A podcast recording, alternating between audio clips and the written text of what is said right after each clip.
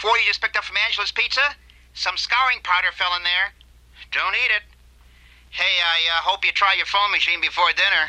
Welcome to 200 a Day, the podcast where we talk about the 70s television detective show, The Rockford Files. I'm Nathan Paletta. And I'm Epidiah Ravachol. And we are at a inflection point in our show. Yes. this is usually the spot where we explain how we chose the episode because we're not doing them in chronological order. Um, and note to listeners, in case you haven't realized, we're yeah. not doing them in chronological order. Um, and from this point out, it's unlikely that you're going to get a, a really good answer to this question. Because well, no, we have a very good well, yeah. answer to this question, which is from here on out, we are how should I say this? We are down to few enough episodes and movies to consider mm-hmm. That it was worth. like we didn't have a plan, right? Um, yeah, we when we started the show, there was no plan, but now there's there's a, a, a finite enough possibility space, if you will, yeah. that we actually could look at it holistically and make a plan because we for the kind of the remainder of of what we have to cover we kind of wanted to pace it out so it's kind of like a satisfying rhythm and we don't end up bunched mm-hmm. up with a bunch of stuff that's all kind of the same at the end right yeah one end on a specific note yeah and then we worked backwards from there and we also spaced out the two parters in the movies so that we don't end up with a situation where we're staring down the barrel of like three two hour things that we have to do all in a row yeah. or something like that. Not that we wouldn't be willing to do that. No, no. But, but it's, it's, a little bit of self care. Yeah. yeah. and inside of that organization, uh, we found a couple ways to prioritize um, episode order so that we start kind of closing things out on purpose. Mm-hmm. Um, because as you know, as you will have noticed over the last uh, run, you know, I don't know, year or so run of the show, we've been finding people or themes um, to close out on. And we're now in the home stretch. There's only so many left. Yeah. So we're kicking off this final phase by doing a focused look at the final episodes directed by Ivan Dixon, who directed the last yes. episode we did, as well as many others. He actually was one of the more prolific directors for the show, and we just somehow ended up not doing a high proportion of his episodes. Um, so we're going to do them now. And yeah. the next one on our list here is The Prisoner of Rosemont Hall, Season 4, Episode 20. Nice. No, wait, what do you say? 420. What do you say for 420? Blaze it. Blaze it. There you go. Blaze it. Thank you. Thank you for being Gipper the Bee. I didn't even, yep. Mm-hmm. Season 4, Episode 20, Blaze It, The Prisoner mm-hmm. of Rosemont Hall. Exciting stuff. Uh, so this one has a couple unique attributes production wise, uh, just on its own. Um, this is another one in the long list of ones I don't really remember. Uh, though when the preview montage started, I was like, oh, this scene is in this one because mm-hmm. I remembered a particular yeah. scene. So Ivan Dixon, director. Um, teleplay by Stephen Cannell and David Chase, and I feel like a lot of the language is very Cannell, yeah. Cannelly. uh, which I like. I feel like we haven't really seen that as much in in a while. So there's a lot of good uh, phrasing that I think we'll be quoting here. So the teleplay by Cannell and Chase, story by Chas Floyd Johnson, uh, who was a series producer, and mm-hmm. Marianne uh, Ray or Ria. Uh, yeah, R E A. Uh, a little mysterious unless you unless you are diving into Garner lore, as we tend to do, but because mm-hmm. she doesn't have very many credits, she's not really a movie person, in fact, or a TV person. This is her only writing credit. She ended up being an associate producer of the 90s movies and a producer on the final one. She was James Garner's personal assistant uh, for uh, yes. a very long time. Um, there's a mention in uh, 30 Years of the Rockford Files that she was his assistant for like 30 years at the time of that writing. And I found another reference saying that she she she had been his, his personal assistant for 40 years. 14 mm-hmm. years. 14 years. Four zero. 40, 40 years. Four, 40 years, yeah. Sounds like they had a great relationship. mm-hmm. Other than that, wasn't really able to find out much about her. Um, so, however, it ended up working, her and uh, Johnson, you know, had the story idea and mm-hmm then it went to Cannell and Chase for writing, and here we are uh, with a with a whole episode. It's when a when a uh, I was, I was going to make a birds and the bees kind of joke. When when a Cannell and Chase love each other very much. we get we get lines like, "Hey Jake, who are those yum yums?" yes. Uh, this episode, and it's going to be right there in the preview montage. So this episode mm. Occurs on a college campus, and there's a we have a, a content warning up top that part of the plot are false rape accusations leveled yes. at Jim Rockford. Yeah, they are they come from villainous intent. Mm-hmm. They, I don't think they necessarily hit the same way now that they probably did at the time. So yeah, I they, did feel some friction in those scenes of being like, like I don't really love how this storytelling is working right now. Yeah, I, you get the feeling that they expect the audience to be like, oh, yeah, that happens a lot, right? Mm-hmm. Like, which is not what you get to. Like, today, we should know better than that. Like, we should take people at their word when they make these sorts of accusations, which they do in this, uh, which causes the problem, I guess, is what the deal is. Yeah, I mean, I think it's it's kind of in in an environment where we know there is a problem, especially in our legal system, mm-hmm. Casting doubt on women's experiences. Yeah. Leveraging that doubt for, you know, the the points of storytelling that it is that they use in this episode. It's not like it's wrong or anything. Like it clearly is something that could happen and it follows from the motivations of the characters involved, uh, right. as you'll see. But it's not a good look. it's not a good look. Yeah. These threats could have been made in a different way that wouldn't feed into a larger uh, reactionary uh, stereotype about not mm-hmm. believing women. Yeah, exactly. So just to say that that's in the episode, and we'll probably talk about it a little bit in those scenes. There's also a treatment of hazing that I think, especially in the last ten years, yeah. um, colleges have started treating hazing more seriously. Uh, there have been actual cases of deaths from hazing that are, you know, of concern. Um, and it's kind of treated not as a joke, but kind of as like, oh yeah, that like I don't know. It's it's kind of treated just as any other. Boys will be boys. I don't know. I mean, it's all violent. It's all TV violence. I don't know what to say about that, but yeah, yeah as long as we're on the content warning thing, um, I think there's some brown face in this. So yeah, there was some brown face in a fake and a fake Middle Eastern country. Um, yeah. So which again is just in 70s shows. Like there's a Columbo that has that as well. Yeah. Uh, Hector Elizondo's in brown face in that episode. Yeah.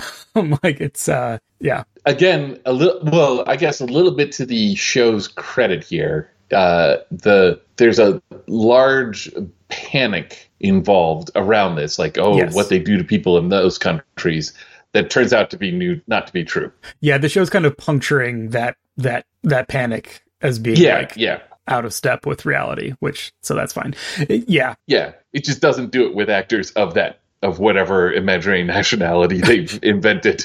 yes, those are a lot of caveats for what's really a pretty fun episode. So uh, yeah. I think we should go ahead and get into our preview montage. Right, the preview montage, um, where I think we see all of these aspects. yeah, we do. Uh, so my my notes on it are: uh oh, the cops. Uh oh, the trailer. Uh oh, blood on the seat. Uh oh, angry mob. Yeah, this is a uh, not a preview montage that I don't think it gives us any look at like regular casts that are in this. It's just Dennis and and uh, Rocky, I think, uh, and no hint at like a chase or anything like that. But a lot of hints at like stakes and things are going to go wrong. Yeah, we get the shot of a woman staring at Jim, ripping her own shirt and yelling rape, mm. and then that leads to the angry mob uh, crowding in on him, and that's the end of our preview montage. So we do yeah. know we have that going in. Uh, Blood on the Seat is a great um, it's a great claim.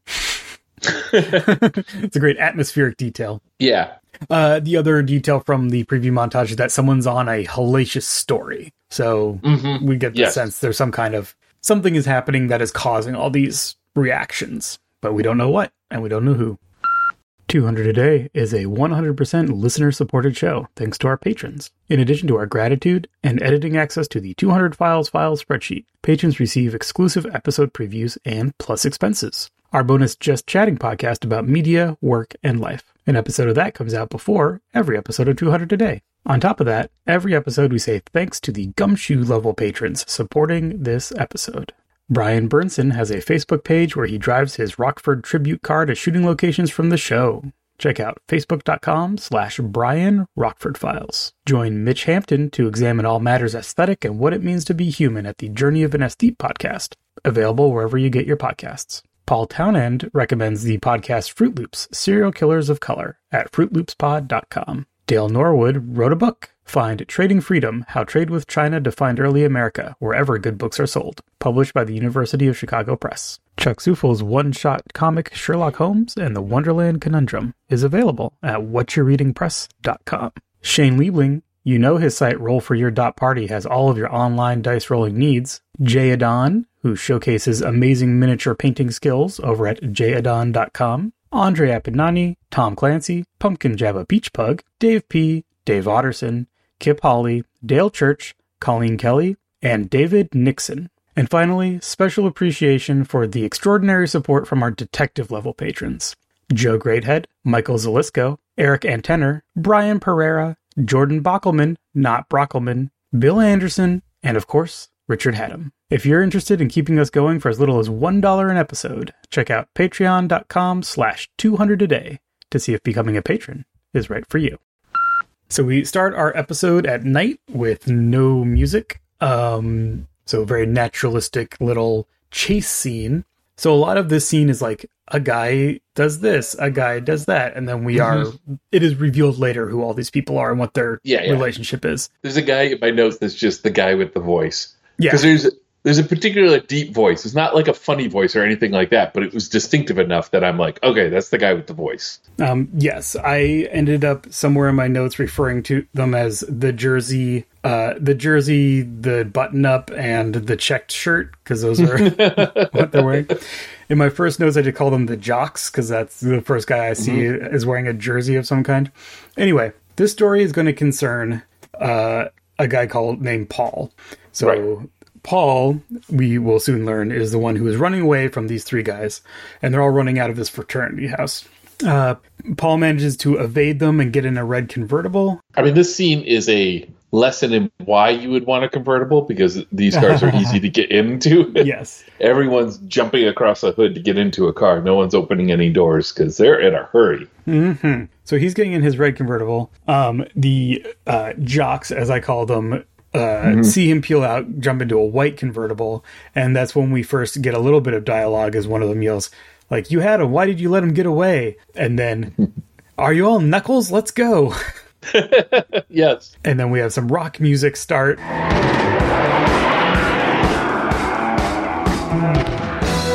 And our credits come up over this little night chase of uh, the white convertible after the red one. I too made a note of this soundtrack. It is uh it is a lovely blend of here we have an orchestrated soundtrack with rock guitar over the top. Hmm. Well, because it's the kids. Right, yeah. And and there's a later on version that's even better because it's just like it's just like a, a typical rocker soundtrack with somebody just noodling away on a lead guitar, just just enjoying themselves. You gotta love it. It's real, real, real posty stuff from uh, good old Mike Mike Post, possibly Pete Carpenter. Again, I'm I'm not 100 percent clear on who's doing the the uh, episode to episode music, but I generally tend to think it's Post for some reason. I don't know if that's a, a reference that I remember or I'm just making some assumption. Anyway, uh, the convertible ends up roaring to Paradise Cove and pulling up outside Jim's trailer. Love love this. This is another I think in our last last episode, the Battle of Canoga Park, when I wrote it up uh, for our preview for that one, I think I said that this was a Jim did nothing wrong episode. Um, where he's just pulled into a story by forces completely out of his control. Uh, so this one, Prisoner of Rosemont Hall, is also a Jim did nothing wrong episode. Yeah. Though it's more of a Jim's friends are in trouble episode. Yeah. As this scene unfolds, my I'm like, wait, is this going to be like this guy's going to coincidentally run into Jim, or does he know Jim? And and then it's resolved pretty quickly with him pounding on the door saying, Yeah. "Jim, open up." Yeah, yeah. So he clearly knows Jim, and then he uh, there's no answer, and he ends up ducking underneath the trailer to hide. Um, the uh, pursuit car uh, comes into uh, comes into the Paradise Cove. They send one guy off to check the the restaurant. Make sure to check the bathrooms. The restaurant would have been a great place to hide if there were people in it. Who's going to like physically pull you out of a restaurant, right? Like Mm-hmm. I just felt like this whole thing could have been avoided, and we wouldn't have enjoyed the episode. But then uh, the other two see his car next to the trailer. They go to check out the trailer, and soon enough, look underneath, and Yeah. sure enough, there he is. So our two jocks pull out Paul and start roughing him up outside the trailer. Uh, Jake, uh, proprietor um, of of the restaurant, uh, presumably, comes out the back door with trash to throw away. Sees it happening, and and uh, Paul is yelling like, "Help me!" The guy who went in there comes around and says, "Oh, he's from the fraternity. It's just hazing. He's a Right. pledge. Uh, it's just a little hazing. It's fine." That's when they throw him into the back of the convertible. I think one of the guys literally sits on him. Like the the business is very good. It's very rough. Mm-hmm. It feels pretty serious. Yes. But um the the the proprietor is kind of like he he doesn't like the looks of it, but he's also not in a position to do anything about it. Mm-hmm. And then as their convertible peels out, they narrowly miss Jim, who's just mm-hmm. coming in in the Firebird Just in the nick of too late. just in the nick of too late, and he pulls up and asks Jake, as I said uh, earlier. Hey, Jake, who are those yum yums? Jake explains, but then says it didn't look like a hazing to him. It looked like a kidnapping. Jim goes, sees the car next to his trailer, checks it out, and we zoom in on a parking sticker for Rosemont University, Cairo Zeta parking permit. And then inside he finds the registration card. It's made out to a Paul Douglas, and Jim says, Paul, in a tone that makes it clear that he knows who this is. He calls, he goes inside, makes a call to Valerie Douglas, leaves a message for Val, um, and then pulls out a phone book and ends up calling the, the frat. I want I want to point out a bit of acting from James Garner when he gets Val's answering machine, which is he looks a bit indignant, and I'm like, hmm. Jim, you of all people. So I th- this episode does a has a real good like 0 to a 100 storytelling thing where like we get right into it because Jim's calling, he calls the frat. I okay, there's a lot about the first half of this episode has a lot of business in and around this frat house and it's Yeah. pledge week, it's hell week, so there's pledges and they have all kinds of like things they need to do to as part of being hazed and everything. And I have absolutely no conception how much of this stuff is like TV stuff and how much is Right. like reflective of how these kinds of frats actually work. Because I was not involved there. There was no official Greek life at my school actually, uh, but there was off-campus stuff, and I was not involved with any of it. So there was at my school, and because of television like this, I was like, why, why? Uh Like, what? Why would anyone get involved in that? Like, what? and so I just never bothered. So I, I have, I have no, no real world experience with it either. So some of this stuff is pretty ridiculous. Uh, so if we, you know, say something disparaging or mocking about Greek life, that's just off base because it's just how TV is and not how it actually works. Apologies. You know, a lot of people, uh, my wife included, had very formative Greek experiences that continue to be part of their lives to this day. So like, it's not like it's bad, but uh, Right. this particular fraternity is presented as kind of an animal house Yeah. situation. So they have a pledge manning the switchboard, which that's a nice. I, I, I love that that there's a physical switchboard um, in the basement or whatever. Jim calls. He gets the switchboard operator. He claims to be an uncle who wants to get who's in town and wants to get in touch with Paul Douglas. So our pledge goes upstairs. He has like a paddle that he has to hold, and Hold he has to like make Yeah. a salute and say to call everyone sir. But he announces that there's a call for Paul Douglas to who uh, to to Jersey, as I call him. Um, we learned some of these guys' names. I was a little fast and loose with faces um, and names. Yeah, I'm not 100 percent sure who everyone's name is. But this is the main the main guy that we're going to be who's Mm-hmm. involved with the mystery, or rather, the main student, the main fraternity guy who's involved with the mystery. Yeah. So he turns around, says, "What are we going to do?" And we have our other two guys uh, on either side of Paul, who's sitting in a chair, all beat up, and an older man in a jacket. Uh, beige on, not a not like a sport coat, like a windbreaker Yeah. Yeah. beige on beige. This guy uh, this is Mr. Kilmore, or Max Kilmore, as we learn uh, later. Such a name, Max Kilmore. He is played by uh, an actor named Kenneth Tobey, who who's in a bunch of movies that Eppy has probably seen. Oh yeah, like The Thing from Another World. Yes, he so was in Airplane, the, one of my favorites. The Thing from Another World is the uh, the the movie that The Thing is a remake of.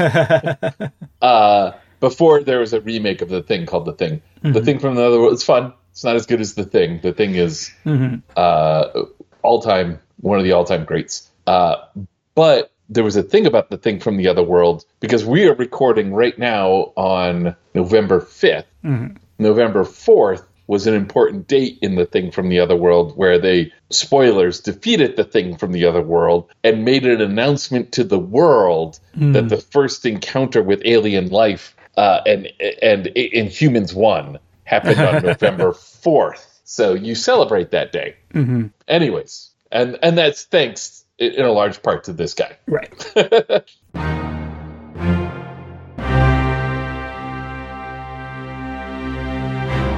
we are finishing his Rockford Files appearances. He was also the captain in There's One in Every Port. Uh, uh, I assume that's a boat captain or not yeah. a police captain. Um, could be. I don't really remember.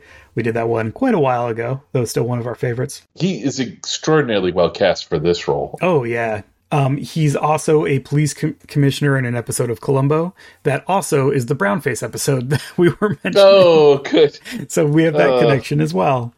Um, yeah, no, he's a yeah, he is a great he's a great face. Uh, real wrinkly. He does a really good transition in this episode from threatening to scared. Yes. Um, yeah. and it's it's good stuff. Uh, a quick aside, just to mention, as I mentioned, one of our favorite other episodes for those of you who are Patreon supporters or not, but I think these are accessible whether you're on the pay whether you're you pledge or not. Patreon has rolled out uh, a a feature of collections uh, where you can make collections of posts from your your Patreon. Oh, right. So yeah. we've been updating some of our collections with sets of episodes along different things. And I recently went in there and just you know did a couple more. And one of them I did was uh, what did I call it? Um, there's a collection called Formative Episodes, and that's where I just put all the ones that we talk about all the time. And all of the episodes on our Patreon are publicly available to listen to, so you can either go back through our, our, our through our archive on your podcast listener, or you could just you could click through on this page um, to find out when they were or whatever. But uh, yeah, the Farnsworth stratagem, Gear Jammers, Chicken Little is a Little Chicken, Portrait of Elizabeth, one in every port. White on white and nearly perfect. We haven't mentioned in a while, but it's still a formative one, I think. Uh, yeah. The first movie that we mention a lot, uh, The Queen of Peru, So Help Me God, etc., etc.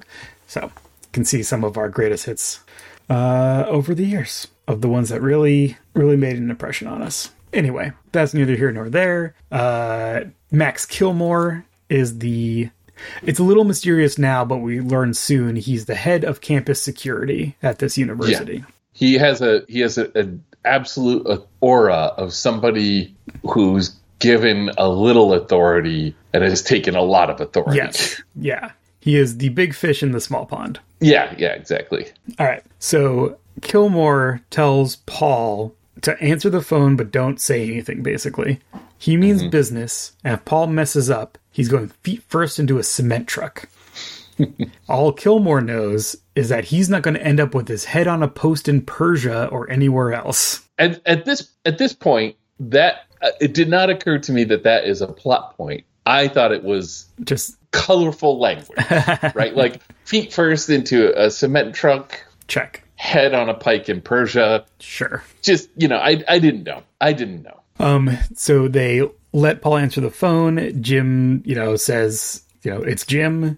Uh, mm-hmm. I want to drop by and visit. Paul says it's Hell Week. He can't. He's not supposed to see anyone. Maybe in a week they can, you know, he can drop by. And is very non-committal and hangs up. And I think Jim looks a little uncomforted by this conversation. Yeah. Next morning, Jim comes out to get the paper. Rocky is there, bright and early. this is mighty nice of you, Sonny, helping me with my taxes.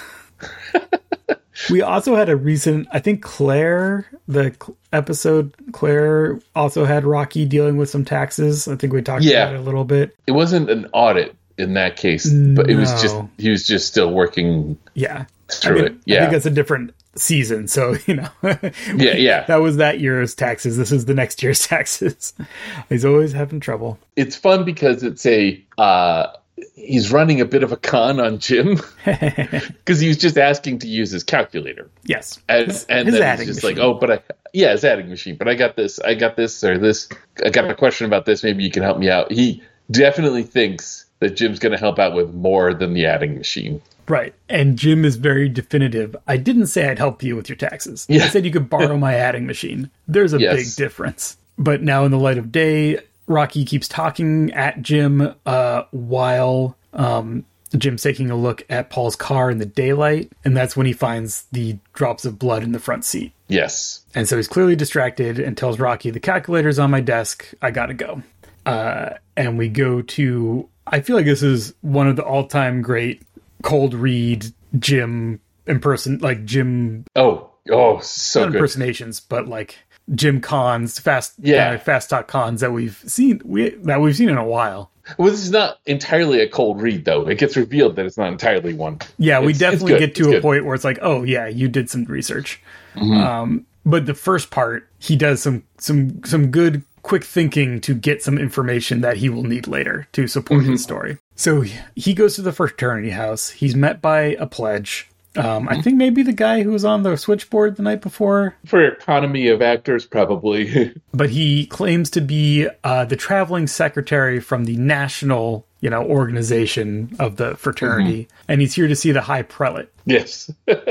He's escorted inside. The guy is like, I'll go get him. And as he turns, Jim, so Jim puts on his whole, like, like, I am too good for this situation Yeah, kind yeah. persona. Like, I have this chore to do that I have to deal with you people, um, kind of status play thing. You're not going to make this tough for me, are you? Because I need to, you know. Yeah. Yeah, yeah. Yeah, it's not the hey, we're both we're both in a jam. Can you just help me out? I know how it is. No. It's the like, you're not going to waste my time, are you? Yeah. appeal to you know uh, kind of put that pressure on people and he's also you know twice as old as these kids so there's definitely that uh, aspect of it um, he has that authority uh, just kind of that aura of authority he can put on the pledge turns to leave Aren't we forgetting something? Don't we say something before we leave? Sir, excuse me, sir, but that's when we leave the house, not the room, sir. Well, now, I suppose when the traveling secretary from National says that uh, we're forgetting something, don't you think we could humor him, Pledge Miller? Uh, sir, yes, sir. Bye, officer. Bye, Alpha. um, he also while the pledge is gone he sees a pledge book and we see him kind of quickly scan some of it and then put it in his pocket I, I read that as he thought he made a mistake uh, about like when they were supposed to say something while they were leaving. So he he uh you know we had to look up, but he's like I don't know. There's something about how he looked up that looked like he was chastising himself for not getting something right about that exchange. Mm-hmm. yeah it's not like it really it's not a reference that comes back it's just kind of i think supporting his Yeah, his play it's just a fun here. bit. yeah Yeah, and we and we see why he knows anything because he's about to he's about to drop word salad on us. Yeah, yeah, yeah. So we have the Grand Prelate, uh, who has a great mustache, um, and a couple other officers. They all have titles. Um, but Jim, he's his name's Butch something. He has bad news for them. National is concerned about the ac- academic performance of their chapter. Uh, who's your magister? Uh, and they're saying, "Well, there's no magister this year. No one wanted the job." So we get the so again, not knowing anything about frats uh, or what this is intended to kind of be evoking. I think we we get the idea here that there's some role that's supposed to make sure that the frat keeps their grades at a certain level, and that role Right. is not being filled. And I guess apparently their GPA is low because when Jim says your GPA is 2.5 or like whatever, they all kind of look at each other. I'm like, okay, so that's an actual Yeah. thing. He's mm-hmm. not mm-hmm. he's not coming in being like your grades are low, and they're like, no, they're not, which is what I kind of thought could have happened. They either are low or these guys are like, yeah, that's that's entirely possible. That sounds about right. Yeah. yeah, yeah. we're we're not the most academic crew. We're not full of hamburgers. right. So, as Jim says, Now, this house needs more than just spacemen and jocks. Yeah, if you gotta bring in a couple of hamburgers to raise the house grade averages, then you bite the cookie. Yes. uh, so I guess hamburgers are smart guys. I yeah, guess. this is utterly new terminology for me. I Yeah. had never. Um, but he says we did bring, you know, we do have some uh, Alan McMillan and Paul Douglas, and so there we get to the connection that Jim is going for. That's right, we need more, and I want to talk to them. He has a again a great exchange here where he talks about beaded belts and more hamburgers and a fireman's picnic. Uh, but the point here is that they don't know where Paul is. He's kind of independent, and so Jim gets to to go. This is ridiculous. You don't keep track of your pledges. You know, where's the registration sheet? Where's the you know the pledge in- information? He's like, I'm getting mad now. I want Paul Douglas by lunch. I want. I'll be back in one hour, and if you, he's not here, you're out of the national. And then he just leaves on a bye alpha. Sweeps out. Oh, it's good. It is. good. Uh, it gets Jim a bit of information, but as we're about to find out, is not. Uh, it's not a disguise that holds up for long. right, right. There's a version of this episode where it's all about the frat, but that's not actually what this episode is about. So all of this business is very fun, but what it's doing is telling Jim that Paul Paul is not in the house. That's pretty much Yeah. all it's, all it's telling him. yeah, yeah. We follow him outside, and then we switch focus to Max Kilmore. Uh, he is on a radio. He's calling in to someone and asking about a plate he wanted to run. Obviously, he's he's keeping an eye on Jim's car, so we see you know he's trying to run Jim's plate. Um, whoever he's talking to says that well, you know, we're last on the police department's priority list for this kind of thing, which is nice because it gives a sense of like, okay, so this guy isn't like from the FBI or something, right? Like, Right. Th- this is our first hint that he's not actual PD or something like that. And then think it pans out to see the campus security on the side of his car. and I'm seeing maybe a connection here with something I think we are talking about before the episode. He also says on the radio, like, I want that, you know, I want it as soon as you can get it, and I want to talk to Melinda. And then it pans out, and I wonder if Melinda is one of these Oh, women that we are going to meet Oh. soon. Let me check the credits here. Yep, absolutely. All right. See, there it is. Well, that's a mystery that took IMDb to, for us to solve. It did. Yeah, because I don't think she's named later. This means nothing to our, our listeners at the moment. We'll talk about it when we get to it. Yeah. We'll get to it when we get to it. We'll get to it, we'll get to it. But yes, the, the camera clearly shows us that it's a campus security car. Mm-hmm. So, Jim, there's a nice establishing shot of Rosemont Hall uh, from the title of our episode, and Jim is heading in with all the kids. He's looking up a directory and then finds Miss Callahan, Miss Leslie Callahan, who's an associate professor of journalism. We see her on the phone. She's uh, there's a there's a lot of uh, uh, logistics involved with getting the yearbook together and whatever else she's uh, you know on the phone with people about. She is Paul's advisor. And Jim's line here is that he's Jim Taggart, one of our uh, classics, from a big radio station that he names. Um, and he wants to talk to Paul Douglas. He sent in a job application and he's very qualified, but he's having trouble uh, finding him to, to talk to him. And she's his advisor, so can you help? She says she has 50 advisees. I don't know what, what you want from me. yeah. but she'll call the yearbook office. She calls, he's not there. And then she tells Jim, check the frat house. It's Hell Week, so maybe that's probably Right. where he is. She, he, I think he asked her some other question, and she's like, "I don't really know. It's hard. It's hard to know Paul." Like she makes a, a couple mentions specifically of like not really knowing him. She has so many other people that she advises, uh, stuff like that. And she tells him to to drop his number off at the yearbook center. Um, that would be a better way to get it to to Paul. He hands her his number, Yeah. uh, and uh, She gives it back and is like, she gives it back. And uh, we're going to find out some stuff about all this in a little bit. But that is, I think, the one bit where, I, like, in um, hindsight, I'm like, okay, that's odd that she gives it back and doesn't take it just in case. Mhm. Right? But what, whatever. We'll get Yeah. to that when we get there. um, Jim is leaving. Uh, there is a lightly populated hallway um, that he's walking through. As he does, a door opens, a young woman steps out and says, "Hey, Mister, come help me. My friend, uh, my friend just Passed passed, out." out. He comes in to help, and that's when she turns, closes the door, rips her own shirt, and starts yelling rape. Jim has the most incredulous look on his face, which Yes. is fair. Uh, I think there's there's a thing about him where he's like, uh, like he knows it's the, before she even does it, he knows. I'm being set up. Yeah. Yeah. Yeah. Uh, she pulls the door open and there's these four guys who crowd him back into the room um, as he tries to you know like hey c- come on guys let me explain uh, as i call them four meatheads um, Now I don't remember if these these are not the she's a setup, but these guys may just be bystanders who. I, so the framing to me seems like they were waiting for the door to open. That- yeah, that could be um, i think this whole thing is one orchestration big setup. yeah Yeah.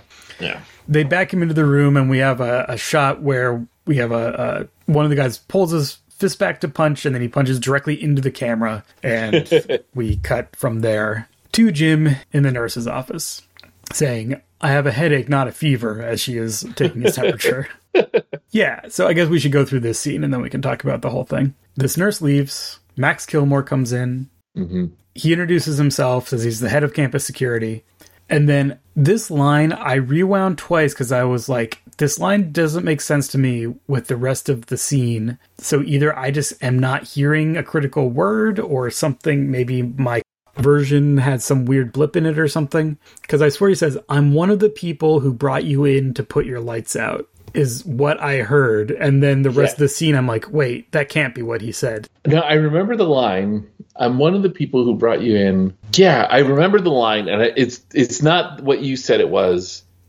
but I cannot recall what it actually was because it was like in, in the context of the conversation, it it was basically him saying when there's tr- trouble. I, you know, he's saying Yeah. he's campus police, right? Yeah, yeah, yeah. He's- yeah, and I can't remember. Oh, maybe I'm I'm one of the I'm on to the people who brought you in to put your lights out or something like that. Maybe I just Yeah, once I had like once I had this line in my head, I couldn't hear anything else in the delivery. oh, I know how that is. So you know maybe that's Yeah. on me, but this caused a lot of confusion for me in the rest of the scene. So I'm just Yeah. calling it out as like I'm sure if you're just watching it, it doesn't. You just make it work with the rest of the scene, but because I'm watching it closely, sometimes this stuff jumps out to me. because Jim says, "Oh, I appreciate that," and then he's like, "And here's your wallet," and Jim's like, "Oh, you went through my wallet. I don't appreciate Yeah. that." And I'm like, "Wait a second, because I thought the first one was sardonic, but then the second one is." Real, like you know, Yeah, real feeling behind it. I'm like, wait, that can't be what he said. Anyway, yeah, it doesn't it matter. doesn't matter. Um,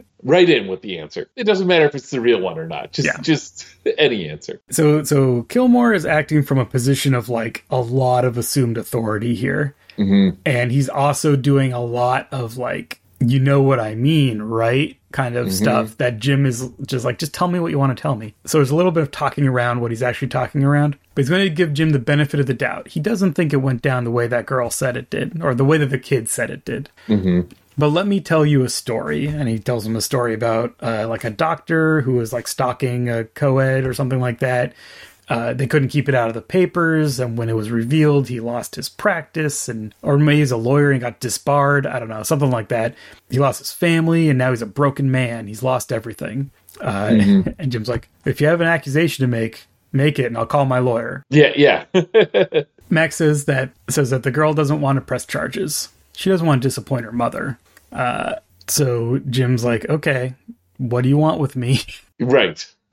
I just want to tell you stories. I have another story. Uh, and he says that there's this uh, a sophomore named Judy was uh, was raped on campus last Wednesday. She's waiting for her parents to come down from to, to come down and take her away. And he wants Jim to meet her. And Jim like roll, Jim's like, okay, like I see where this is going. All right? He has her come in. So this woman comes in. She's like wearing a robe, which is weird when you think Yeah, about it, yeah. okay. Uh, is this the man? And she looks at him and then looks back. She's like, I don't know. I just, I, I can't say for sure. I don't think so. And Max goes, You don't think so? Okay. You can, you know, you can leave. Jim says, I get the message. Uh, Max asks him, Is this close call going to be enough to turn your life around? It's just Yeah. Ugh. piling It's- on thicker and thicker over the Bad course. of- ideas. yeah. Yeah. Uh, And Jim's all he wants to do is talk to Paul Douglas. Oh, that's easy. Ask at the gate. The guard will call for him, and he'll come meet you. But you know, if you're going to come, come, come on campus, it's best not to do it under an assumed identity. Yes. You better get your aspirin at home. I think the doctor's going to take a while. Okay. Okay. So uh, I looked up. Okay, so Melinda is in IMDb, and the thing that Nathan and I were talking about before uh, is that there's some some of the dialogue in this scene from Jim. I don't remember the exact wording, uh, but there was some implications that this woman was not a student. Like he asked, like, what is she studying? The woman that accused him, not not the woman that came in to, to look at him. Those are two different. Melinda accused him. Judy um, Judy is the one who, as far as we know, was actually assaulted and yeah, and is being kind of used. My Yeah. read is is being used by Max as an implicit threat. yeah, Like I can get her to say it was you, right? Is kind of the Yeah. what he's he's pushing on Jim. but there's there's a thing in this in the dialogue that wasn't 100% clear but implied to me that Jim thought the woman that accused him was probably a prostitute who was hired to do so. There's a line a little bit later in the episode that kind of tipped it in that favor. Like I was like, I'm not sure if that's what's going on, or uh, but the things that Jim's saying are a little dismissive of, of this woman. And so, okay, we have this moment before that neither one of us remembered until we were going through the the uh, the thing where he says, "Get me Melinda." He being uh, Kilmore on on his uh, CB said, "Get get me Melinda," and that's when we jumped to IMDb and found out. Right, okay, so Melinda's this woman that accuses him. Uh, Melinda is played by a woman who is a couple years older than Judy. Not enough. I thought maybe if this woman was like late twenties, there was like a an age difference thing that maybe Jim was uh, picking up on, or you know, like why would someone this old be still in college? Although people go to college at all ages. But anyways, none, none of this is is vital.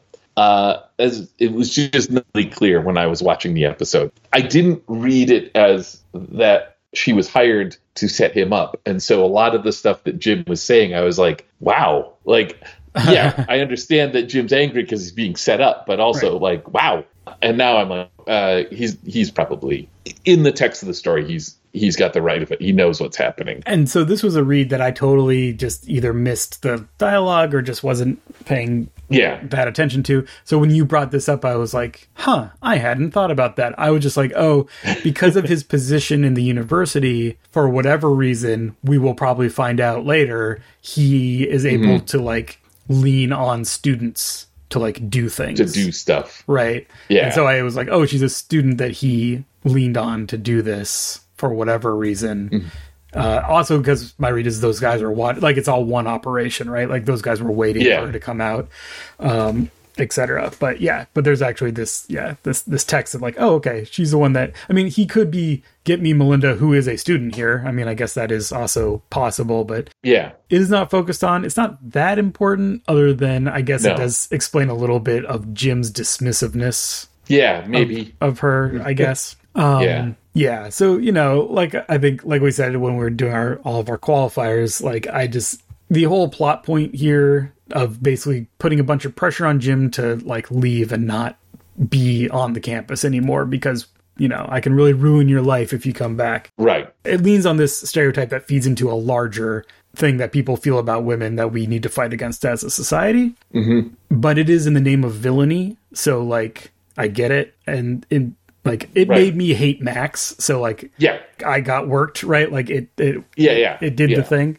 Uh, so I just wanted to kind of tease out that reaction. Um, one other, just uh, on a totally other note, uh, a fun trivia bit here is that uh, the woman Judy um, is played by Kathy Hilton, uh, mother of Paris Hilton and Oh, other really? children. yeah, I did not know that. neither here nor there. Just huh? How about that? anyway, we have that scene where Oh, good. Max Kilmore is extremely threatening, lays it on super, super thick. I can ruin your life, etc. One thing I do want to say is that uh, all of the the the other stuff aside, watching Jim and this guy square off, it's just exquisite. Yeah, Like yeah, it- they it- have good. it- that's good stuff. That's this guy's a good guy for Jim to play against. I agree. So we follow Kilmore as he is outside, sees this stretch limo with dark tinted windows. He approaches it, starts looking in all the windows, finally comes up to the front and knocks on the driver's side window. And the window doesn't even go down. There's like the little triangle windows Old timey. Yeah, like in front of the window that would go up and down, and that pivots in the center. So that one opens, He jumps. And there are two men in dark sunglasses and facial hair uh, who speak with vaguely Middle Eastern accents. Yeah. And uh, Kilmore is terrified of them. He we get some banter back and forth here, mostly on his part because he has all this running kind of commentary, and then that'll be there'll be one short little reply, and then he'll have a whole nother string. But he's like, "Eh, uh, I told you last time you were here. This road, road is closed to auto traffic. May I ask what you gentlemen are doing here on campus? And he says, We're football fans.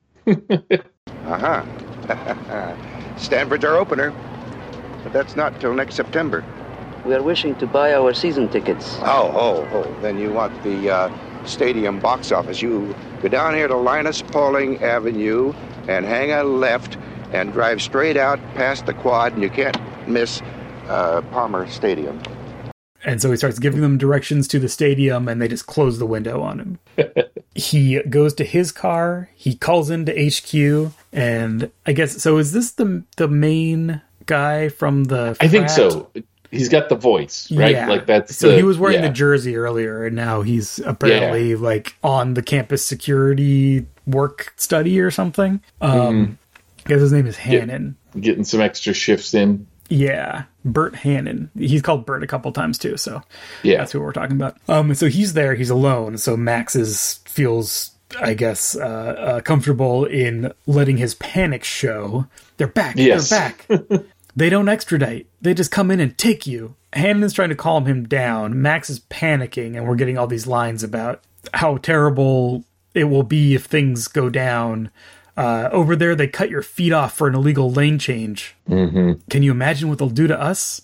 So this is that like Orientalist panic a little bit. Yeah. And it establishes that there's a secret that they share. They've Yes. done something. Hannon says, "We'll take the gaff for the Paul Douglas thing. What more does he want? What more does Max want from him?" Yeah. He's like, "What do you want me to do about it?" There's a gag in there about like not saying over, so there's a little bit between his clearly overblown panic and this gag in the middle. There is a this is played a little bit comedically. Yeah. His side of it isn't, which is, I think, He's the straight man, and yeah, yeah. Hannon is the has the good has a good joke. there's a good bit here going where he we've seen him as with with Rockford in control, throwing his weight around, very uh authoritative. And then we watch him with this car. We, you know, he jumps when the windows open. He's still using the same sort of verbal techniques he was using with Rockford, like trying to nail down their excuses or whatnot. Uh, but he's clearly shaken by them. And then he has this conversation. And I mean, we've known he's wrapped up in the fraternity somehow because the earlier scene with him in the fraternity.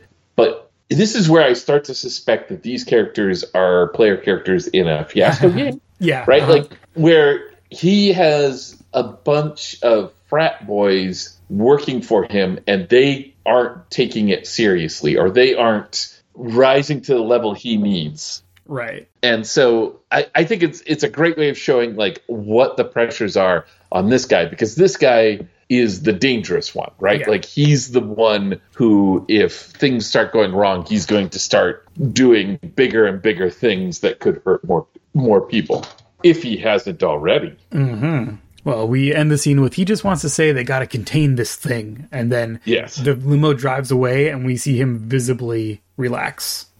We are going to take a little break in the middle of our episode here, so that we can stretch, maybe get a beverage or a snack, and talk about the other places that you can find us on the internet. Eppy, if our listeners want more Eppy, where can they go to get maximum Eppy?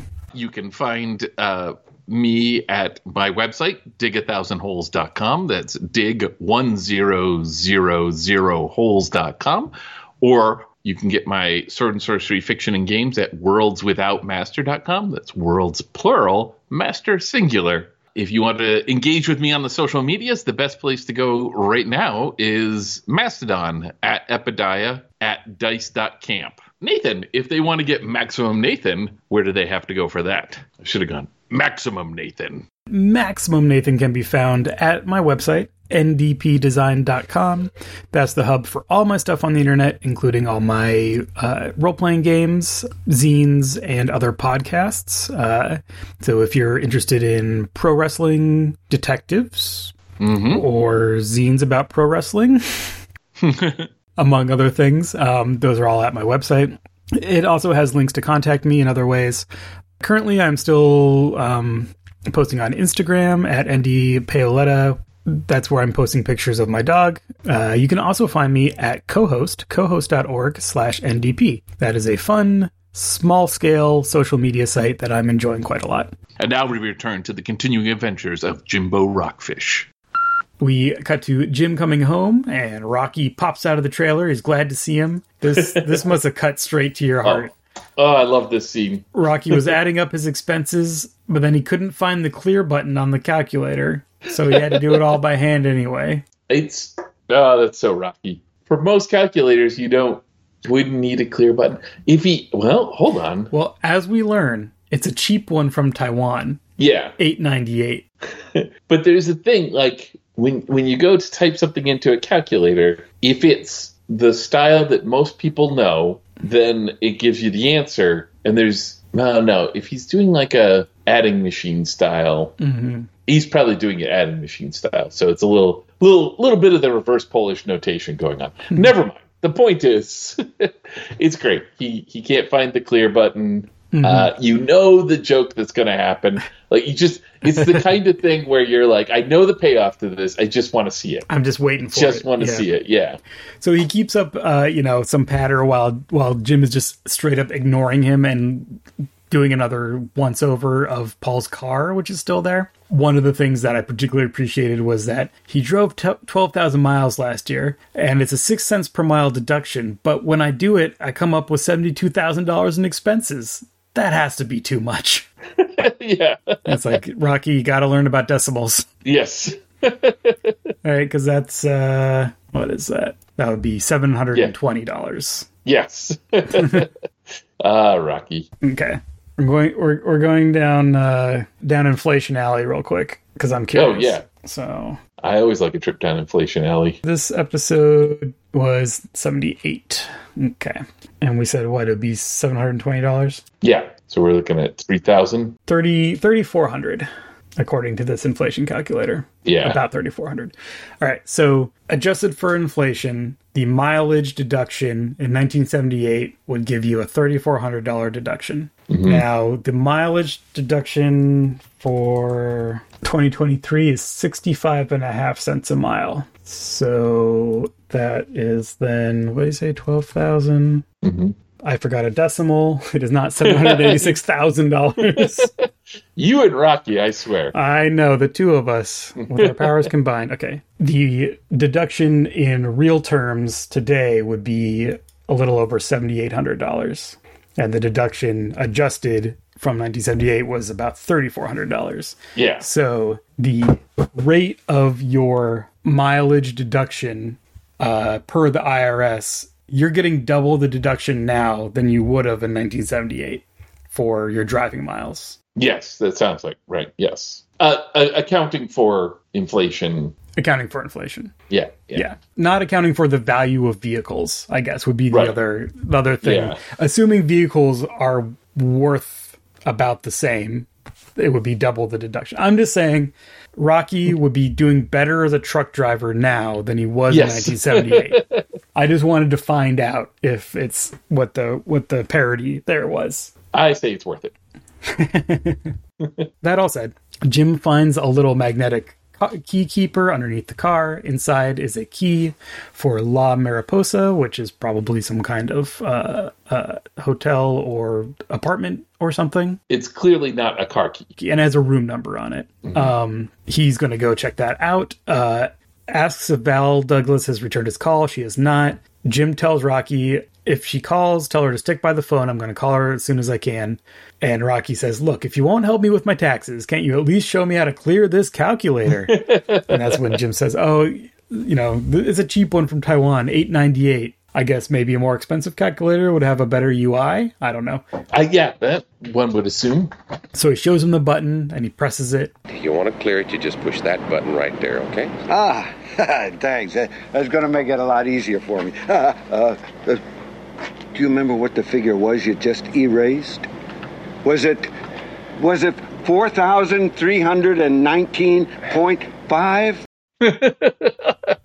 Oh yeah, Hmm, so good. All right. So the room number on the key was 8A, and we see Jim going to a door that says 8A, and he lets himself in with the key. We see an apartment that is fairly well apportioned. Like it doesn't look like a dorm, you know, like Right, it looks like yeah. a real person's uh, apartment. And we see a picture of Paul on a shelf. So Yes. my my first thought is: is this one of those situations where someone has a picture of themselves? Because again, that happens Yeah. in Columbo all the time, where like someone has yeah. a picture of themselves on the desk. It's helpful for investigations. The two most helpful things about investigations, and you should uh, strive to have a picture of yourself somewhere in your house, and in case you become a murder victim, and as you're dying, please, please smack your watch against something so it stops the moment of your death. Right. Yeah. Uh, a runner up is um, put an appointment in your date book that is relevant to why you were murdered, but does Yes. not have a specific, but is in some kind of shorthand or uses some abbreviations. So it takes a little while to work out. um, yeah. Also very helpful. Another aside, the Columbo with Patrick McGoohan that I was watching last night has it's from it's a 90s Columbo and it has a plot point involving email which uh, e- email and a phone pager that receives notifications when you get email which Oh. is either very of its time or very ahead of its time yes. the one that uh, I'm watching from the 90s with Patrick McGoohan in it uh, has him asking about a fax machine and how that works. nice So, yeah. Anyway, the decorator for this set gets to use all of the green and yellow uh, accoutrement that we have seen in Beth's apartment Yes. or others other women's apartments. So I'm like, oh, this must be a woman's apartment. Exactly. And that's when we hear keys jangling, and Miss Leslie Callahan is coming in, the advisor, or so we thought. Well, I guess she is his advisor, technically. Um, Technically. coming in with a bag of groceries, calling, saying "honey," and looking disappointed that there's no response. hmm She turns around to put down her bag of groceries. Jim appears in the doorway and says her name, and she kind of jumps, and then he says, "I'm not. I'm trying not to scare you." Like- Yeah, yeah, yeah. I've broken into your apartment uh, and I'm approaching you from behind. Please hmm. just remain calm. yeah. She's clearly angry. Not only did Jim break into her apartment, he lied to her this morning. He's a PI, and he says that the lies were going thick and fast. You know Yeah. Paul better than you claimed. What is this all about? I'm a friend of Paul. Well, I'm a friend of his family's. And she finally kind of turns from being just mad at him and just being like, where the hell is he? Yeah. All right. So, what we learn is that Leslie and Paul are in a relationship. They have to keep it secret because she's on faculty and he's a student. So, this apartment is one that she keeps in her own name that they can both go to, though they both have their own. You know, he has a dorm and she has a, a university funded housing, faculty housing that. That apparently is really nice. Uh, I feel like this is again an artifact of the time your your cushy university faculty housing. Uh, sometimes he does this. He disappears. He needs time to think. Uh, but drives her around the bend. Why doesn't he think of me sometimes? In the conversation, she makes clear if the school finds out about their relationship, goodbye tenure, goodbye university finance house. Jim asks what happens when Paul graduates, and she's like, "Oh, he's going to be gone. He's out of here. He's super Right. talented. Uh, he's a great journalist. Um, he's going to go far. He'll he'll he'll be leading the Paris Review within a year or something like that. What about her? Well, those who can do, those who can't teach. I'm sure you've heard that. Um, Jim kind of gets down to business. So Jim is is pretty like he's not needling her. I don't think he's more kind of like, all right, I guess that's the situation. Like, Yeah. I'm more shocked by the situation than Jim is. yeah. is an unethical relationship. That is Yes. Yeah. Yeah. I, Jim has, I think, bigger concerns. right. Uh, and uh, yeah. And so he asks Leslie, what has Paul been working on? She Right. says she just grades his tests and like read his papers. He doesn't discuss the real stuff with her.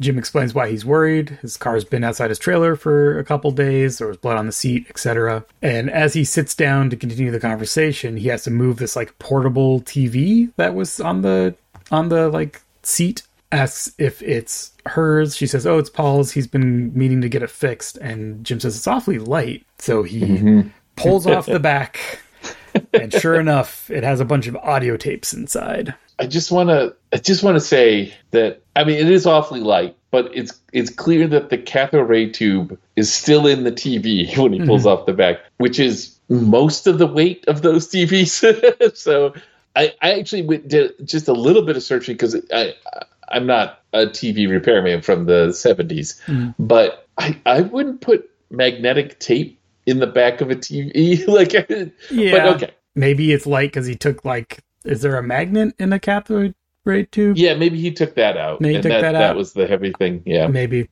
or maybe it's just We're- unbalanced. It's all in the front, and if it's really a portable TV, there's something in there so that when you pick it up, it's not going to tilt all over the place. We're overthinking this. The point here Yeah, is that beyond our expertise. Yeah, there's there's audio tapes in this TV. We have a brief cut to see an ominous shot of this limo pulling up behind Jim's car, Mm-hmm. and then we go inside to where they're listening to the tapes. They're some kind of like voice les- lessons for learning English. They're like Yeah. record like someone recording themselves saying English words with a again vaguely Middle Eastern well not vaguely with a stereotypically Middle Eastern Yeah. accent but it's very halting and there's little jumps. And so jim says this sounds like things have been cut out. And he looks at a tape. He's like see there's splices. This has been cut up. Mm-hmm. It's a clue. it must be important or paul wouldn't have hidden them. Jim gives it puts in a call to uh, val um, paul's mother. She's finally home jim says i think it's time to go to the police about paul like he's been missing and now there's this other evidence etc Yeah. uh, the limo follows Leslie and Jim as they are going to meet Val at the police station. We get a little bit of talk in the Firebird to give us a little more about Leslie character. Her whole thing is that like she wasn't a very good journalist. Um, that's why she ended up a teacher. Uh, she she worked she worked at a TV station briefly, but only because the manager liked her. When it, when the new girl came in, her relationship ended and she got fired. There's a bit in this conversation uh, that comes out in the later one too, where Jim is a little skeptical of her. She undersells what her skills are. I, Jim thinks she's underselling what her skills are. Right. Yeah. He says things to that effect, and then she brings up like a, "Oh no, I'm actually not very good." Right. Like she's Yeah, she, yeah. She she keeps doubling down on that, and Jim. There's a couple spots here that are kind of like good, like Jim's view of how people should be material. Yeah, like things that should be on the uh, Rockford a Day calendar. Yeah, yeah. And also we see a little bit of how and this you know, it's again a character a Jim Rockford character trait we see in many episodes where he has little patience for people who just kind of give up and whine about their situation as opposed to take action to make things better, right? So Mm-hmm. he's kind of on the end of like you could be doing better. You just have to decide to do better. Which isn't always Yeah. helpful, but in this context is it starts to Maybe. build over the course Yeah. of the episode. Um yeah, she doesn't really know Max Kilmore. Uh, she thinks he was an LA cop and then he worked security for a casino or something, but he got canned. Uh, which I like. So we just get those. We never talk about it again, but I like that little string of three things. Is like, yeah, that explains this guy's character. Yeah, Like- yeah. there's a there's a trajectory here. Yeah. So Jim says he thinks he was deliberately set up. Around then is when he takes a good hard look in the rearview mirror because we've been seeing the limo following them this whole time. Yes. But the limo took a turn right before Jim start stops at a stoplight, and so it's gone when he starts looking. Um, Leslie asks if something is wrong, and he says, "I guess not." so it's like he had a feeling, and now that he's actually looking, he's not seeing it. But it's a good, uh, it's a good mystery. It's a good element of mystery. yeah, yeah. He's onto something, but he's not entirely onto it. So we go down to the station. We do get our good friend Dennis Becker appearance, uh, hunting and pecking at the keyboard on his typewriter, as he so Such a good- often does, Typing technique. to fill out this missing persons report. You ladies may not believe this, but this is not the first missing persons report I've filed for Jim. Really? Oh, no, perish the thought. In fact, this is not even the first missing report I filed for Jim where I had to come back early from lunch, even though there was a full complement of qualified officers in the room. Oh. the, there's the line my notes have it right now or just before now uh, which is the line that we get from jim about establishing that he doesn't think the woman that accused him was a student. Yeah, maybe that was in the car, and I just kind of glossed over it. yeah i think that was in the car. Okay i'm sorry. The dentist stuff is great. I um i am as always i love the dentist stuff but this one is particularly good uh especially the sad bit which which we're just about to get to here Dennis gets the name, uh, paul l douglas and then so he starts typing it in. Then he picks up a piece of paper on his desk, looks at it, puts it face down, does a couple more t- keystrokes, and then looks at Jim and says, "Jimbo, can I see you for a minute?" I'm like, uh oh. yeah the the forced casualness of Yeah. picking up that paper mid typing yeah, is uh, uh, this is a uh, um Joe Santos uh, tour de force Mhm. when it comes to acting. This is a great great moment. So he says, "Jimbo, can I see you for a moment?" The two excuse themselves. They go outside the room. yeah. Paul washed up on the beach in Santa Monica that morning. hmm Dennis tells Jim that Jim, who I think you know was holding out hope, Yeah, groans and turns and kind of like puts his head on his on his arm against the wall and we get a really heartfelt i'm sorry jim from dennis. And yeah, that whole package is yeah really good distilled uh joe santos doing Yeah, his thing in a very short amount of time. Un- unfortunately a sad end to to paul. So we got to the funeral. Oh God. val is grieving. Um this is played a little comedically which is i don't know So right, it's fine in the moment, but looking at my notes now, I'm like, hmm, that's a little weird. my notes are the words "do not" over and over again.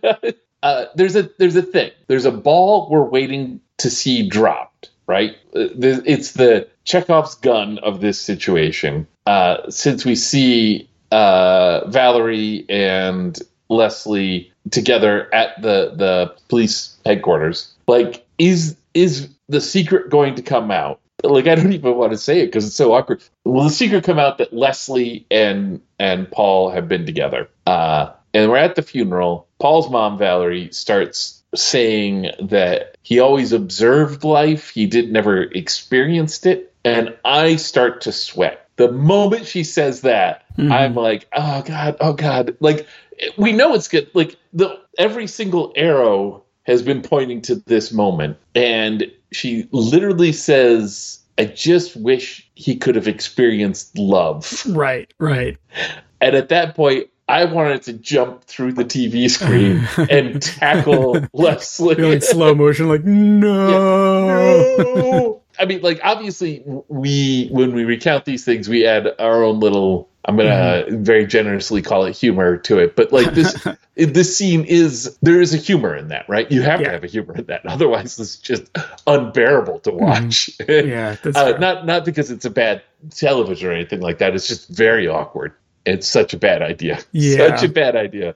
And Leslie's like, "Oh, okay. I I will make her feel better Right. by telling her that her son, 15 years my junior, hmm and I have been uh, in a relationship. Oh, he knew love. Yeah, yeah. Yeah. And so, of course, Val is outraged Mhm. and Yeah. and storms away in a huff. And Leslie just goes, "I thought it would make you feel better," and turns to Jim, "It makes me feel better." So, like, Oh, at least she feels better that it's out in the open, I guess, which is fine. Maybe. Um, Yeah. but yeah, it's a bit of a it's a bit of a gag, and yeah, I don't know, it's fine. I didn't have quite as visceral reaction as you. I was like, oh, I see where this is going. but yeah, we continue our uh, wacky comedy as in the funeral procession. We see our two guys from from the limo have finally made an appearance. They just kind of walk up to Jim surround him on either side and just go like, "Excuse us," and just walk him out of the funeral procession. this is a really this is a good exchange here where Jim Yeah. who are you guys supposed to be? We're bereaved. Oh yeah, what are these bulges in your coat? Wet hankies? uh, so we finally get a little bit of conversation, and we learn about what the deal is with these guys because they want to know what Jim's interest is. They know that he's an investigator, private. Uh, the othering of how they do, like of these people by how they deliver their lines. It's not like broken English, but like there's weird inversions and stuff. And I'm like, Yeah. I don't know if this is how people actually talk. It feels a little thick to me, uh, Yeah. like laid on a little thick, but like I don't know. Um, so they pull out a newspaper. The cover story is showing that there's the th- the three boys from the frat confess to this uh, accidental death that he it was an accident that he they're, they're doing a hazing thing. They accidentally drowned him. They've admitted to, to that. But then there's another section where he's where Jim apparently is quoted as saying that that's that he's not sure that that's actually what happened. All right, so these two guys are uh, police, I guess, security forces of some kind from a made-up Middle Eastern kingdom. Um, and so the king's son went to this school and he joined the frat. Then later, he left an irrational telephonic call to their country's embassy, saying he was leaving to join a Hindu commune in Marin County, and he hasn't been seen since. They think it's odd. Why would he leave a message at the embassy instead of just calling his father? Mm-hmm. Their investigation still isn't over, and another boy from the fraternity dies. So clearly they think something's related. And so we go from there to Jim playing them the tapes that he found. They do have one good line in there that I, I really like, which was, "We have been unwanted presences in many at many communes." Yes. And uh, I mean, that's the story of my life, honestly. So Jim uh, plays the tapes for them. Once they start, they start talking to each other in Arabic, presumably, uh, and kind of ignore Jim. This is kind of a fun way to do this, where they just ignore Jim and keep talking as he tries to explain to them what he thinks happened, thus giving us the audience what he thinks happened. That the call to the embassy was fake. It was cut from these tapes that are the prince you know his own his tapes for learning English or or whatever. And he thinks Max Kilmore, the head of security, must have something to do with it. He seems to be under a lot of pressure for some reason, and they just keep kind of like pushing him to the side. And then they unplug his tape player, and these are like reel to reel audio tapes. They're Yeah, like, yeah, it's you a know big- big. So they unplug the player. Wait a minute, wait a minute. Hey, I'm gonna need these for my investigation. Oh, well, hey, I tell you what, I trust you. Why don't you take them, okay? You just take them with you and uh, bring them back when you're through with it. I'm not really in too big a hurry for them. I'm sure you'll enjoy them. This is all this patter as they just take all the stuff and just leave without giving him any more um, to go on. We go to Jim going to Rosemont Hall at night. He finds Leslie there uh, in her office. She's crying, um, or she's clearly been crying. hmm She should have found out what he was working on. She could have warned him off. She says, I could have been a leader for once and not a follower. Jim wants her help to find out who killed Paul. And she says that she doesn't know what she can do about it now. There's a bit of banter here, but there's also some Jim Rockford moralism. You're running away, Leslie. You ran away from KPP TV. You ran away from the journalism business. You're selling yourself a, a vacuum packed existence. Jim wants to know what happened to the Persian prince and why the head of security is throwing downfield blocks about it. Uh, a whole fraternity is taking the gaff for Paul's murder when it was probably one or two people. Because that's another detail was like the whole fraternity's on probation. hmm Um, he tells Leslie that she can get the story, she can turn it into a real newspaper, she can Mhm. she can be a real journalist. And she says, I can do that, and I can end up end up out on the street with no security.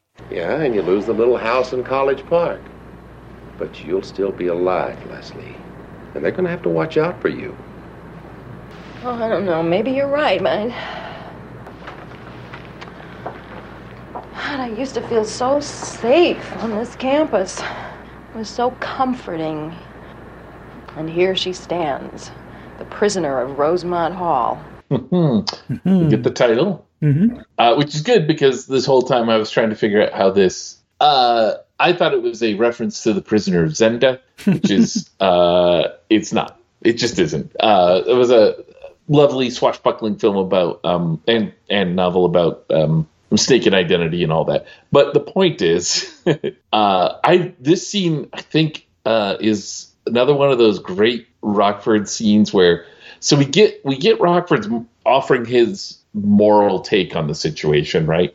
Uh, and honestly, like I sometimes roll my eyes at that stuff, uh, and sometimes I don't. But I always like to hear what Rockford's take is on things. Mm-hmm. So um, while we're doing that, we also get like just the clearest picture of these two characters and where they sit inside that whole situation, and the situation itself is restated because this is a this is a mystery in which nothing we didn't even know what was mysterious right right. until like a scene or two ago. Like or we knew what was mysterious but we didn't like we didn't know all the moving parts until like a scene or two ago. Yeah. And so this just kind of like brings it all together for us. And it doesn't do it as just a we need to bring everyone together. It does it by also showing us stuff about these characters mm. about their arcs and where they're going. And uh, yeah i just i like it. I think it's a nice well uh, well scripted yeah scene. no that's a good point i hadn't thought about it that way because yeah often this kind of bringing together might be you know jim turning to rocky and being like here's what i think is happening right yeah so yeah that's a good uh, this is a more uh nuanced way of doing it for sure. Mm-hmm. We do end the scene with Jim saying, Every journalist I know has a fetish for keeping their material on their stories. Does that sound like Paul? To the campus radio station. Apparently, that's where he did his news. He he did a news broadcast from the radio station, so that's was kind of his home base. So on one hand, it's a little unclear about like all the things that Paul did. Like he's doing stuff yeah. with the yearbook and yeah, with the yearbook, and he's pledging for a frat, and he has a news radio show. Yeah. But on the other hand, it's kind of like, oh, this guy was like everything. Like he just had all this stuff going on. Yeah. Which both makes it hard to pin him down for like, yeah, sometimes he just disappears. Like everyone's like, yeah, he right. just does that.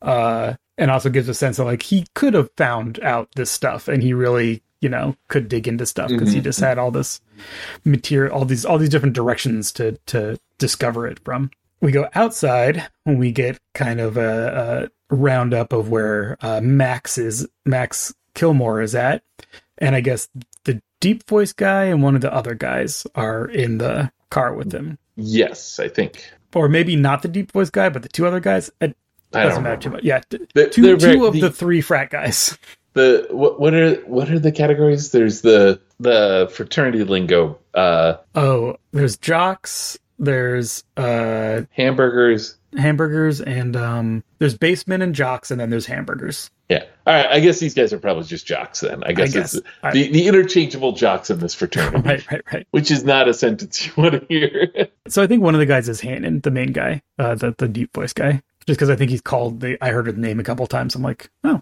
it's that same guy. So he's wearing different clothes in every scene, so I was having trouble keeping track of who's who. Anyway, he's saying, "Look, Max, it's got to stop. We're already going down for this Douglas thing. Our, my lawyer says even if we separate the charges or whatever, I'm probably going away for six months to a year. I have enough trouble." And Max is kind of not listening to him, and he has a really mm-hmm. good. This is a this is a real a real cannily line to me. This guy won't buffalo. What does it take to tie a can to this gumshoe? yes. It is a good, good line. They argue, and we learn what happened to the prince. Um, mm-hmm. How was Max supposed to know that he'd had a heart attack while you guys were holding him? And they says, "Well, why were you suffocating him with a pillow? You thought that would help with his cardiac situation." uh. So he was just trying to scare the, the the kid to keep his mouth shut. They were going to try and hold him for ransom, and get like a two million dollar ransom from the king to yeah. return him or something. But then he died uh, accidentally. So to cover that up, uh, Hannon is the one who made the composite tape and sent that in. Uh, but now the campus is quote crawling with mustaches and sunglasses, mm-hmm. which is a, a good description of of of what our foreign investigators uh, look right. like. I was going to say a good description of of, of a '70s California beach. Yeah, yeah. uh, so yeah, so this is this is where we we learn that this is a uh, it's not a brains kind of operation. No, no, this is a panic. Yeah. Even though, so he says we're sticking to the plan. which is not a good plan. No. But the plan is those the the the kids take a slap on the wrist and blame and everything it just becomes oh it was just part of hazing and it fades away Right. as better than getting cut to pieces in the Middle East. Mhm. So that's still his great fear. Yeah. Um, they're like, okay, but what about this PI? And Max says, well, maybe it's time for us to catch this rapist. So that's his whole angle on this thing. Max calls in backup from HQ. He saw a guy who broke into Rosemont Hall and took Leslie Callahan because they saw Jim and Leslie leave the, the hall. Yeah. Max is going to try and stop him before, uh, as he says, before he hurts the little Callahan girl, which is a hell of a way to frame. But he's clearly intentionally framing this so that that can be the story. Yeah. So we go to the radio station. We see Jim and Leslie are looking around. They haven't found anything yet, but Jim remembers that uh, Paul liked a particular jazz musician. Is there anything in that area? Because they're looking for something hidden. You know, he would have hidden his his his his material. Max sneaks in quietly with his rifle. As we cut back and forth, they finally they find a box of tapes, you know, labeled from the this musician. Jim opens it, and sure enough, one of the tapes has a label on it saying "Disappearance, Prince Hassad." Yes. So there we go. They have the tapes, and then as they stand up, Max is in the stairwell behind them and says, Well, another rape stopped a moment too late. And then he takes a shot Mhm. as Jim turns off the lights and they duck out, um, avoiding avoiding Max. He then calls in on his radio. He's armed. He took a shot at me. Shoot to kill. mm-hmm. Something a campus security Yeah. person clearly has the authority to do. Gotta love a campus security that's got. Oh man. Yeah. Um, Ugh. we go outside. Uh, it's a little night chase. Jim and Leslie are ducking and running, avoiding. Here we him. get that amazing lead guitar over the over the soundtrack.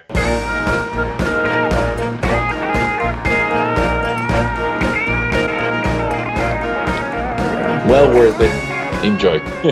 another campus security car cuts them off, and they manage to avoid getting shot by that guy. I'm just like, if I work at a campus security and I get a call shoot to kill from my boss, I'm not. yeah, I'm, I'm quitting. Yeah, I'm quitting. This is my two weeks notice. Two weeks ago. Sorry, buddy. I mean, I don't know. Maybe that's why I'm not a cop. Um, Yeah. Anyway, so they they they duck and weave, and we kind of see them cross like a uh, like a quad area, and then they're in front of another building. And Max appears. He's done an end run around them, cocks his rifle, and yells, "So it ends for you now!" and that's when we hear a shot from off screen. Max's leg buckles beneath him, and our Kingdom Police guys uh, have have Yeah. arrived in the nick of time. I think he goes, "Who shot me?" Yeah, yeah. He's like, who shot me? Who shot me? So they shot him in the leg. One of the guys shot him in the leg, and as they approach him, we see him. You know, he gives into his panic. Please don't maim me. Kill me if you want, but Lord, don't disfigure me. His weirdly racist panic is really what has fueled this entire thing. Yeah. And they're like, disfigure you? We're going to turn you over to your local authorities and then perhaps begin extradition uh, yeah. proceedings as according to our United Nations Charter agreement, etc. And Jim says to Leslie, Well, it's your story now. Yeah. So justice presumably is served. Um, Leslie is packing up her apartment in our final scene here. Jim says that her story is a beautiful job. Uh, I guess he's been reading it, right? He has like a draft. Mhm. He says she did a beautiful job. Uh, she says she's going to put Paul's name on the byline because it was his story. And we have a reiteration. She felt so safe all of these years on campus. Now she's almost shot outside Rosemont Hall by the head of campus security. It's an ultimate irony.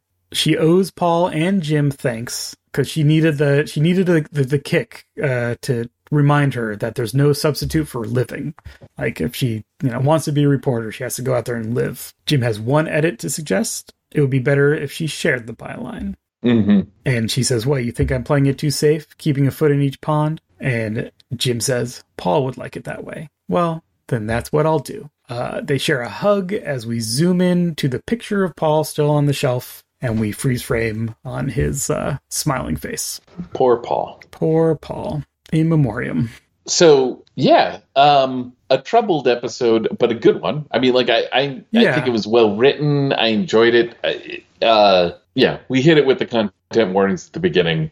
Yeah. Th- those exist. There's no getting around that. Uh, but um, Yeah, I think we said, you know, we we we said brown face. One of one of the actors who of the Middle Eastern guys is Cuban. Um, the other one, uh, did, I I was not able to quickly find any particular thing. He Yeah. might be he might be Middle Eastern. Um, I'm not 100 percent sure, but yeah, uh, that's uh Maurice Sherbanee could be. yeah, I was looking him up and I couldn't figure out. But yes, Mahmoud and Gaddafi are the two characters. Yeah. So yeah. Um, yeah, Anyway, uh, yeah, it's like the the this is kind of an interesting one as I'm thinking through it because I'm like because there's a lot of things about it that troubled me, but Mhm. n- but it's not like bad or offensive really any more than any other any more than any other time this happens in TV, which is a lot, Right. Right. So Yeah, like, yeah. it, but it's not over that baseline.